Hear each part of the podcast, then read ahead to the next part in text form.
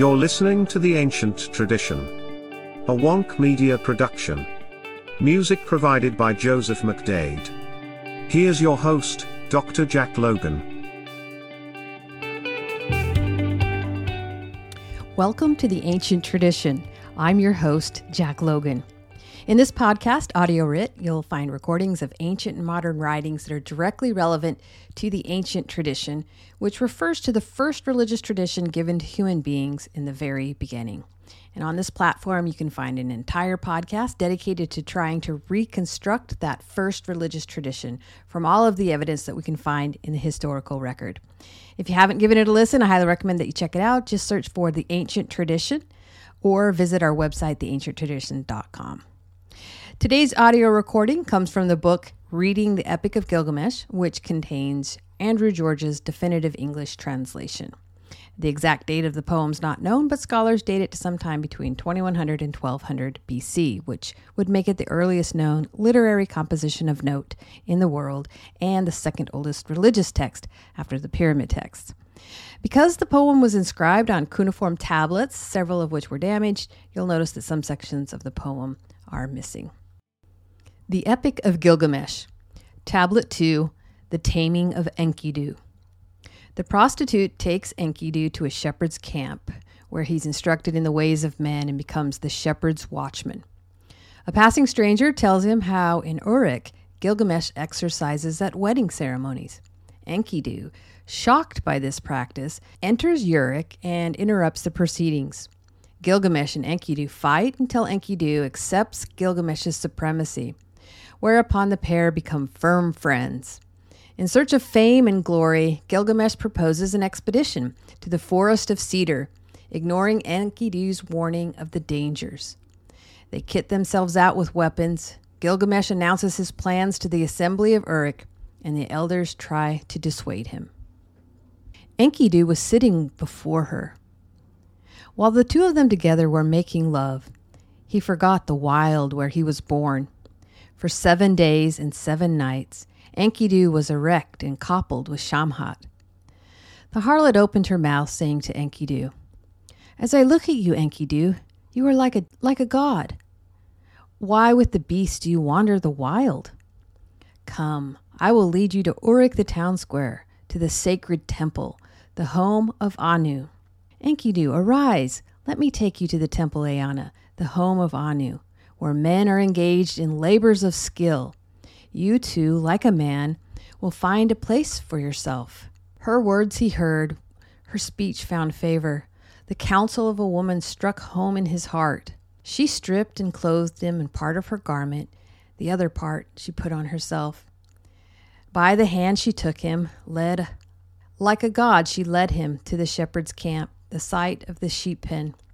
The band of shepherds was gathered around him, talking about him among themselves. "This fellow, how like in build he is to Gilgamesh, tall in stature, proud as a battlement. For sure it's Enkidu, born in the uplands. His strength is as mighty as a rock from the sky." Bread they set before him, ale they set before him. Enkidu ate not the bread, but looked askance. How to eat bread Enkidu knew not. How to drink ale he had never been shown. The harlot opened her mouth, saying to Enkidu, "Eat the bread, Enkidu, essential to life. Drink the ale, the lot of the land." Enkidu ate the bread until he was sated. He drank the ale, a full 7 goblets. His mood became free. He started to sing. His heart grew merry. His face lit up. The barber groomed his body so hairy. Anointed with oil, he turned into a man. He put on a garment, became like a warrior. He took up his weapons to do battle with lions. When at night the shepherds lay sleeping, he struck down wolves, he chased off lions. Sleeping lay the senior shepherds, their shepherd boy Enkidu, a man wide awake. A certain fellow had been invited to a wedding. To Uruk the sheepfold he was going, for the banquet. Enkidu was having his pleasure with Shamhat. He lifted his eyes, caught sight of a man, and thus he spoke to the harlot. "Shamhat, bring the man over. Why he came here, let me learn his reason." The harlot hailed the man, went up to him, spoke to him. "Where do you hurry to, fellow? What is your journey so toilsome? The fellow opened his mouth, saying to Enkidu, I was invited to a wedding banquet. It is the lot of the people to contract a marriage. I shall load the ceremonial table with tempting foods for the wedding feast. For the king of Uruk the town square, the veil will be parted for the one who picks first. For Gilgamesh, the king of Uruk the town square, the veil will be parted for the one who picks first. He will couple with the wife-to-be, he first of all, the bridegroom after. By divine consent it is so ordained. When his navel cord was cut, for him she was destined. At the fellow's words, his face paled in anger. Off goes Enkidu with Shamhat following. He entered the city of Uruk the town square, and a crowd gathered around.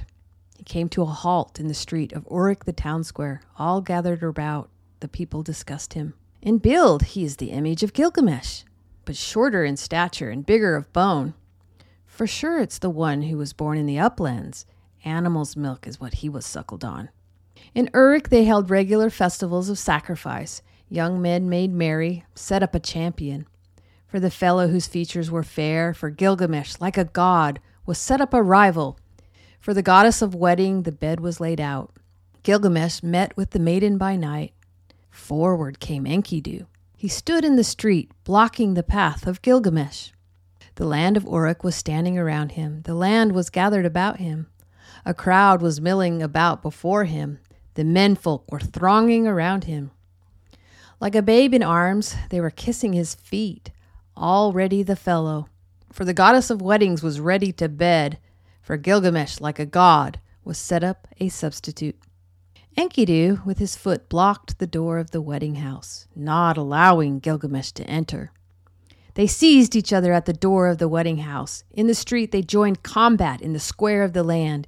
The door jamb shook. The wall did shudder. In the street, Gilgamesh and Enkidu joined combat in the square of the land.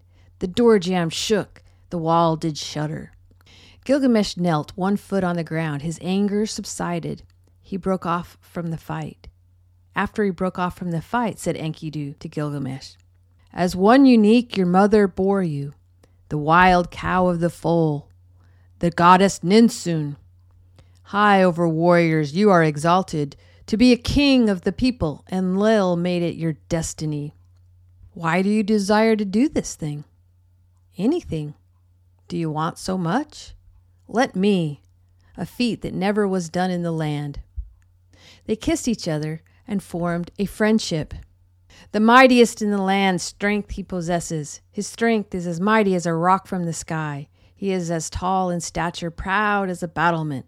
The mother of Gilgamesh opened her mouth to speak, saying to her son, Wild cow Ninsun opened her mouth to speak, saying to Gilgamesh, My son, in his gate, bitterly you hold, in his gate, bitterly he. Enkidu poses no kith or kin, shaggy hair hanging loose. He was born in the wild, it has no brother. Standing there, Enkidu heard what she said, and thinking it over, he sat down weeping. His eyes brimmed with tears, his arms fell limp, his strength ebbed away. They took hold of each other, and they linked their hands like Gilgamesh. To Enkidu he spoke a word, saying, Why, my friend, did your eyes brim with tears? Your arms fall limp, your strength ebb away. Said Enkidu to Gilgamesh, My friend, my heart is aggrieved. Through sobbing my legs do tremble. Terror has entered my heart. Gilgamesh opened his mouth, saying to Enkidu, Ferocious Humbaba, let us slay him, so his power is no more. In the forest of Cedar where Humbaba dwells, let us frighten him in his lair. Enkidu opened his mouth, saying to Gilgamesh, I knew him, my friend, in the uplands, when I roamed here and there with the herd. For 60 leagues the forest is a wilderness. Who was there would venture inside it? Humbaba, his voice is the deluge. His speech is fire, and his breath is death. Why do you desire to do this thing? An unwinnable battle is Humbaba's ambush. Gilgamesh opened his mouth, saying to Enkidu, I will climb, my friend, the forest slopes. Enkidu opened his mouth to speak, saying to Gilgamesh, My friend, how can we go to the home of Humbaba? So to keep safe the cedars, Enlil made it his lot to terrify men. That is a journey which must not be made. That is a man who must not be looked on. He who guards the forest of cedar, his reach is wide. Humbaba, his voice is the deluge. His speech is fire, his breath is death. He hears the forest murmur in 60 leagues distance. Who is there would venture into his forest? Adad ranks first and Humbaba second. Who is there would oppose him among the Igigi? So to keep safe the cedars, Enlil made it his lot to terrify men. If you penetrate his forest, you are seized by the tremors. Gilgamesh opened his mouth to speak, saying to Enkidu, "Why, my friend, you speak like a weakling? With your spineless words you make me despondent. As for man, his days are numbered, whatever he may do. It is but wind, exists not for me. You were born and grew up in the wild. Even lions were afraid of you. You experienced all. Grown men fled away from your presence. Your heart is tried and tested in combat. Come, my friend, let us hie to the forge. Let them cast us hatchets in our presence." They took each other by the hand and hied to the forge, where the smiths were sitting in consultation. Great hatchets they cast, and axes weighing 3 talents apiece. Great daggers they cast. 2 talents apiece were the blades. 1/2 of a talent the crests of their handles, 1/2 a talent apiece the daggers' gold mountings. Gilgamesh and Enkidu bore 10 talents each. He bolted the 7-fold gates of Uruk. He convened the assembly, the crowd gathered around. In the street of Uruk, the town square, Gilgamesh seated himself on his throne. In the street of Uruk, the town square, the crowd was sitting before him. Thus Gilgamesh spoke to the elders of Uruk, the town square.